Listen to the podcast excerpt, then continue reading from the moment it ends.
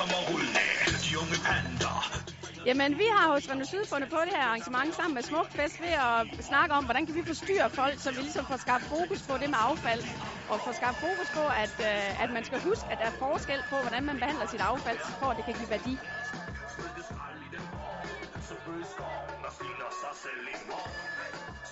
Vi startede sidste år at lave et forsøg, og det viser sig, at folk vil enormt gerne. Vi skal bare gøre det lidt nemt for dem, og vi skal gøre det lidt sjovt og underholdende, og det er derfor, vi lægger os lidt op af, hvad, hvad skal man sige, stemningen på en festival ved at lave sådan noget her, og have den her super gode skraldejingle.